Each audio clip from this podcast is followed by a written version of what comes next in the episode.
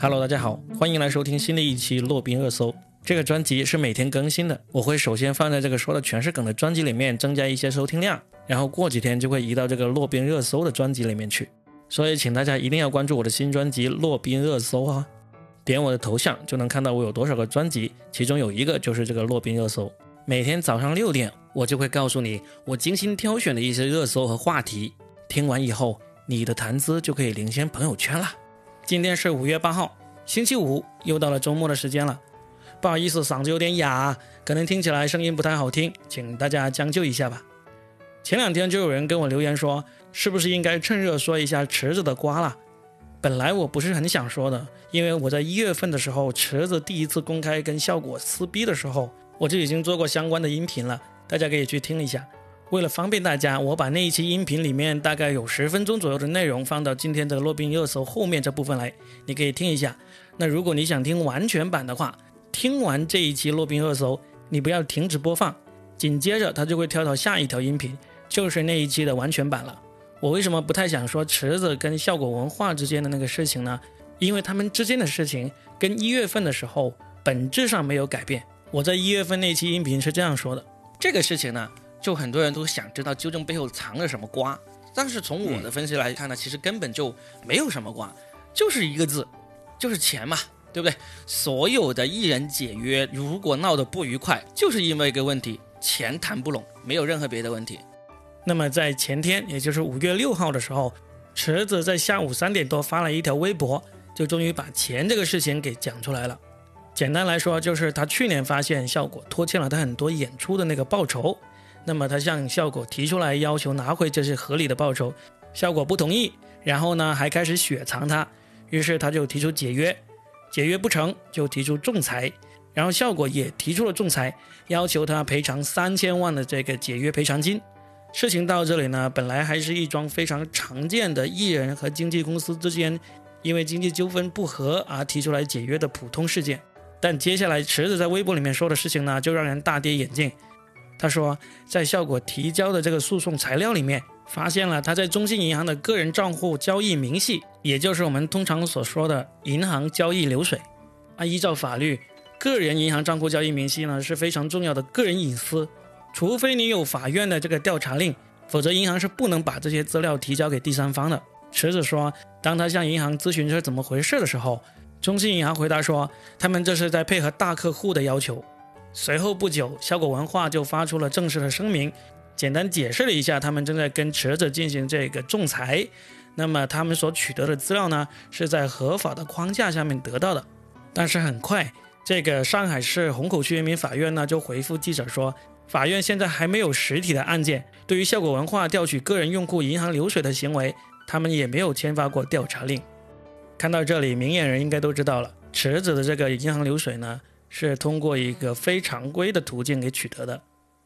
结果到了晚上十二点多，差不多凌晨一点的时候，中信银行就发了一条微博，正式承认了这个事情。他们说，经我行核实，近期上海效果文化传媒有限公司联系开户支行，要求查询其为员工王月池支付劳务工资记录的时候，我行员工未严格按照规定来办理，提供了王先生的收款记录，对此我们向王先生郑重道歉。我行已经按制度规定对相关员工予以处分，并且对支行行长予以撤职。王月池就是池子哈。中信银行这个声明呢，被很多人批评为避重就轻，因为泄露这个客户个人隐私是非常严重的一个罪行。果不其然，昨天也就是五月七号，网上就各种评论都炸了，就是网友都说这个以后再也不敢用这个中信银行的服务了。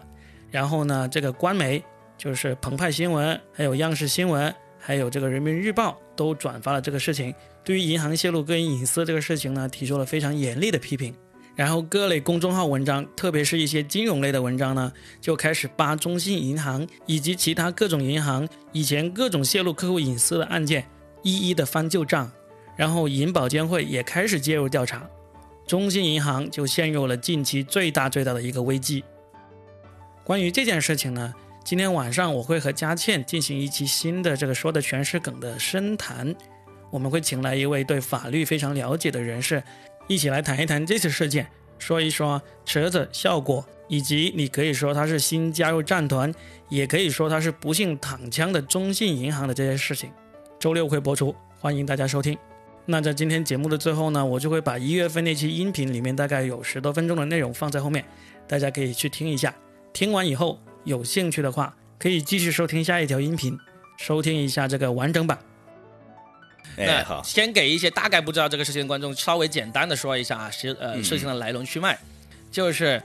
池子他前几天在这个微博上晒出了一个他在效果文化的艺人群里面被踢出去的这么一个截图，嗯、就是效果文化这个艺人群呢有五十五个人，那就也就说明效果文化签的人大概就是在五十个人左右，因为群里面肯定会有三五个是那种领导的嘛，对吧？哎、对对。所以这个就透露了一个信息，效果文化签下来的脱口秀艺人呢，大概是五十个左右啊，这是第一个信息。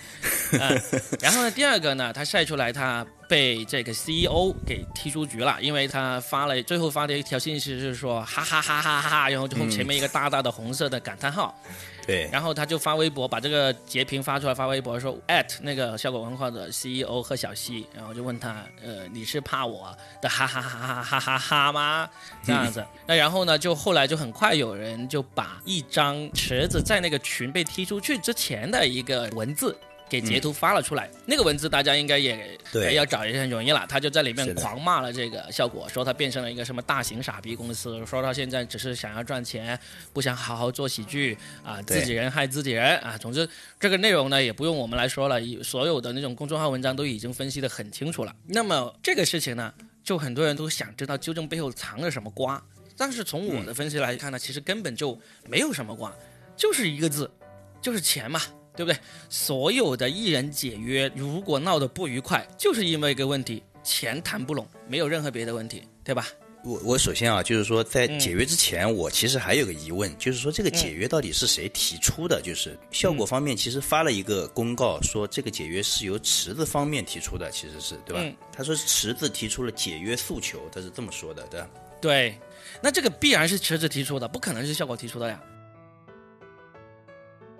后面池子的发展轨迹就所有人都知道了，我们也不用在这里复述了，嗯，对吧？对，嗯、然后一直到池子他在那个吐槽大会第三季结束的时候，他就说退出吐槽大会嘛，这个事情其实就算是真正的埋下了一颗让公众知道的一颗种子，就知道他感觉到他和公司有一些不合。对，所以呢，这次你刚才说效果，我这次发了个声明，说是池子呃首先提出解约的嘛，对的。那其实大概在差不多两年前吧，就是池子那个声明发出来之前哦，就已经有人问过，因为毕竟我跟他是前同事嘛，关系还算是有点渊源嘛，就其实有人问过说池子是不是要想要离开效果，甚至他们说的很言之凿凿的说那个池子一直想要离开效果。我当时觉得完全不可能，因为首先池子跟李诞的关系真的是，我们经常那时候在公司都嘲笑他们说是这个父子关系这样来说哦，就是反正、啊、反正确实关系很好，就是的。对，就像父与子那样子，一个老爸爸在关、嗯、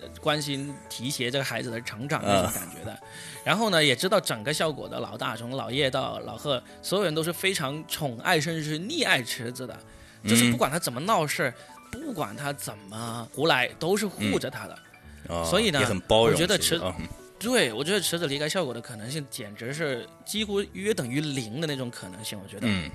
但是呢，那个效就是他那次声明说要呃退出吐槽大会之后呢，很多人也现在就事后诸葛分析啊，那就那次之后呢，池子就各种迹象显示说效果在逐渐的、逐渐的冷藏啊、雪藏他，但实际上并不是。嗯、为什么呢？嗯、因为。首先你作为效果作为一个经纪公司签这么多艺人，当然是为了要赚钱的。那池子李诞已经变成了手上最能赚钱的的两颗棋子了，对，这时候你放他出去去参加别的节目，随便一个节目就几十万上百万的通告费，那我放你在公司里面上公司的节目，没有没有多少钱额外的钱可以赚进来的，对不对？嗯，是吧？为什么李诞作为公司的这个负责呃这个股东，他老是去上别的节目，就是自家的节目上的这么少了，就是因为出去上别人家的节目才能给公司赚钱啊，哦、是吧？嗯，你上自己公司家的节目，当然你你这个节目如果已经拿到了该拿的赞助、该拿的制作费，那这个钱已经在的了，你不会因为李诞和池子在上面多出来几期，那个钱就会爆炸性的增加呀。但是录制这个节目的时长那么长，嗯、这个期间你出去多接十档八档这个别的通告，赚来的钱，这个可不是一笔小数目啊。嗯，所以是的，所以自从池子说要退出这个吐槽大会之后，他上的综艺节目一个都没少，该上的还是在上，嗯，对吧？那对那这就是经纪公司在做事情。什么叫雪藏？雪藏就是不让你赚钱啊，现在是让你赚更多的钱，那那不叫雪藏，嗯，对吧？嗯，所以说这一点是不成立的，就是的。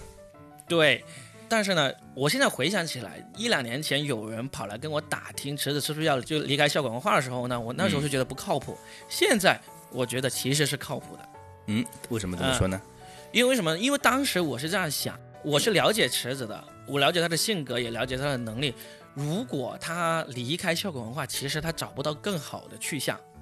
因为他就只会脱口秀。我我有见过他去别的节目里面，例如他尝试想要演小品，他尝试想要在那些网剧里面演一个角色，都是泯然众人矣，都是一个普通演员，甚至是连连那个普通演员的那个平均水平都达不到的这么一个演员。嗯，这, 这个其实也不光是池子了，其实我们脱口秀演员也基本上都 几, 几乎都是这样的。对，都挺难的，嗯，就是除了离开了脱口秀，你在别的领域的这个表现是真的是很难跟那些人家真正吃这一行饭的人去去竞争的。所以当时我觉得他不可能离开，因为他离开了他也没有别的地方好去。而且你想一想，你离开了笑果文化，还有哪一个公司能够把脱口秀做得比笑果文化更好？是的，没有任何一个公司线上节目能够比效果文化，不管是线上还是线下，都是效果文化做的最好。目前可以这样说啊，是的，你线下可能有单立人这样的公司，已经逐渐逐渐的在专业度上面是靠近效果的，嗯，甚至是某些方面还是还是超越的。但是在线上，嗯，没有任何一个跟一个公司能够看得到效果文化。对，甚至于就是说有一种，甚至有一种什么，有一种真的是，嗯，真的是高山仰止的感觉，对不对？对对对，嗯，是的。别的公司做脱口秀节目是连效果文化的尾灯都看不到的，在同一条赛道上面是，嗯，是的。所以呢，所以这样的情况下，那池子如果他只能做好脱口秀，那他除了效果文化，他没有别的更好的选择了。对，对。但是自从他宣布退出吐槽大会之后呢，嗯，因为他宣布退出吐槽也是公司允许他宣布这样才退出的嘛。对。他其实参加的很多综艺节目，都是那种真人秀啊这种节目，其实他已经不靠脱口秀。也证明了他有这么多综艺或者是那种真人秀愿意去请他了，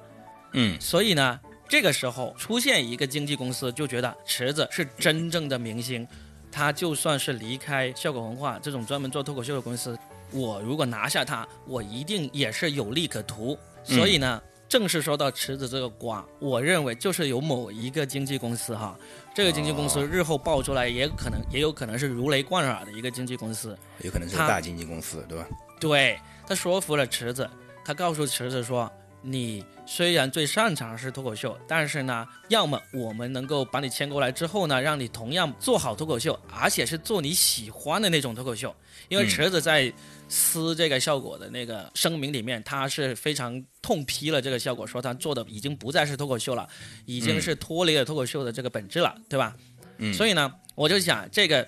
呃，想要拿下池子的公司呢，他绝对就给了他三个承诺。第一个就是说，如果你来了我这里，你想要做脱口秀的话，我让你做脱口秀，而且让你做你喜欢的脱口秀，这是第一个，哦，而不是效果想做的脱口秀。对，而不是效果式的脱口秀。嗯，他们觉得这个是绝对优先，就是能够说服池子的第一个最重要的条件，我认为是。嗯，第二个的话，他也让池子打了一个定心针，肯定就是说，你就算来这里，我们公司做不到像效果那样子把脱口秀节目做得这么好，但是呢，嗯，我们有比效果更好的除了脱口秀以外的资源，例如说什么真人秀啊，例如说电影啊，例如电视剧啊这些，或者音乐这些，能够让池子觉得自己有可能在里面去变成一个好的一个玩家的这么一些领域。这些在这些领域呢，这个公司呢可能是远胜于效果，甚至是业内的老大的这样的公司。那么那么这是第二个，就就定定心针，就算你来我这里，因为他肯定也没有证明自己能够做好脱口秀嘛。那池子也不是傻，他也不能够像池子说我做脱口秀绝对比效果更好。他如果这样说的话，那池子可能也会觉得这公司没有那么靠谱，对吧？不靠谱，对对。然后呢，他肯定第二个条件就是让池子相信，就算我来这里没办法再好好做脱口秀了，我做别的，嗯，也是有出路的。那个嗯，对，那更有出路，那个那个成功的可能性也是很大的。嗯，这是第二个。那第三个，那就是最根本的了，那就是来我这里拿到的钱，一定比你在效果拿到的多得多得多得多。嗯，我觉得这三个条件是一定存在的，而且是一定同时存在的。嗯、所以，如果日后爆出来那个把池子撬走的这个公司是哪一个公司，嗯、我敢肯定，他给池子的承诺是符合这三个条件的。哦，那我我这么看啊，就是说，在你提出这个三点之前，嗯、其实我也没有系统的想过这个问题。嗯、但是呢，就是说，从我从这个就是网上看到的这些池子跟效果的这些关系的文章来看啊，我有一种感觉是这样，嗯、就像你刚刚说的，嗯、其实池子跟效果之间啊，它是有一些矛盾的，其实是对吧？肯定有啊。呃，就是可能是对就。最直观的就是池子那篇文章里面，他认为自己跟效果在对脱口秀的认知上是有区别的，对吧？嗯嗯嗯嗯，所以所以说，刚才你提那个三点，我觉得就是最最后一点，我前两点我觉得我全部认可，就是最后一点关于前的那点嘛，哎，对的，嗯，对的。所以说，我不确定，就是说他是不是因为因为比如说啊，是如果是两家公司，对吧？有一家公司，他其实他给出钱可能是一样的，但是呢，就是说。他可能把那个分歧给你拉平了，就是他比如去了他那家公司之后，没有呃现在池子提出的就是跟效果之间的这种对脱口秀的认知上的分歧，对吧？我觉得说不定他也会愿意去。嗯，池子跟效果的这个脱口秀上的分歧呢，其实并不是真的是脱口秀上面的分歧，我认为哈，哦，而只是商业理念上的分歧。因为为什么呢？哦，因为我明白，因为首先，嗯。池子对脱口秀的理解，他可能会以为是很深，但是我可以非常负责任的说，嗯，我们只要做脱口秀的时间足够久啊，这个久呢可能就三年以上吧，我就说只要你做脱口秀三年以上，嗯、大家的认知都不会差到哪里去，没有说一个人做了三年脱口秀，正儿八经的做了三年脱口秀，还会在对脱口秀本质、对脱口秀水平的认知还会差一个天渊之别的一个差异，这是不可能的。只要你玩脱口秀，有真真正正的从事脱口秀有三年以上，大家的认知都已经差不多了。所以呢，嗯、是的，池子可能以为他是会高于效果的这个认知很多，但实际上他只是在对商业运作上的那个差异跟效果是大家可能会相差很远。嗯，例如池子他一定要坚持什么话都能说，例如他要坚持他在微博上口无遮拦啊、呃，例如他坚持某些段子不能这样说，嗯、对不对？但是这些其实说白了是商业上的一个考量，而并不是池子那篇长文里面那篇那篇檄文里面说的这个，嗯嗯嗯、这个讨效果檄文，呃、对，并不是那篇檄文里面所说的是一个关于对脱口秀本质的一一个理念差异，这个这个不可能的。我对效果文化的人非常了解，他们不可能在对脱口秀本质的认知上低于你池子这么多的，这是不可能存在的事情。我再说一个事实来来论证我这个观点。嗯嗯嗯，池子自从开始在那个今晚八零后脱口秀，就早到今晚八零后脱口秀时代，嗯、开始有一定名气之后，他其实在线下的这个自我发展啊，已经是放慢了脚步的了。嗯、特别当到了吐槽大会之后，他已经基本上不去线下怎么锻炼，嗯、基本上很少去讲线下的脱口秀了。他该讲的都在节目里讲了，哦、他该讲的都在商业活动里面讲了。嗯嗯，那线下的话，你已经没有多少时间去好好讲了。你说白了，如果你对脱口秀的本质有这么认知了解的话，那你应该知道，包括 Louis C K， 包括 Chris Rock， 包括宋飞这些人，嗯、今时今日他们年平均收入是三五千万美元以上的人，嗯、他们每年去开放麦的次数还是很多的，而且很多是不拿钱直接去开放麦，而且还得要跟俱乐部老板征得俱乐部老板同意才去俱乐部里面去上台去讲的。No. 这就是脱口秀的本质，你得不停的锻炼自己，不停的打磨自己的段子，这才是脱口秀的本质。但是池子你已经没有这样做了，你想想你有多久没有去线下的开放麦，嗯、就是因为你觉得自己已经是个明星了，你去线下的开放麦可能会引起麻烦，所以呢你不是不想去，而是呢你觉得去了会有麻烦，或者你的经纪人经纪公司觉得你去了有麻烦。但是，嗯Louis C K 不会有麻烦吗？宋飞不会有麻烦吗？ Chris Rock 不会有麻烦吗？为什么人家就不怕这些麻烦呢？为什么人家就能够克服这些麻烦呢？你自己有没有去想一想？好了，这就是本期的罗宾热搜，我们明天见。如果想要听完全版的话，不要停止播放，马上进入下一条音频。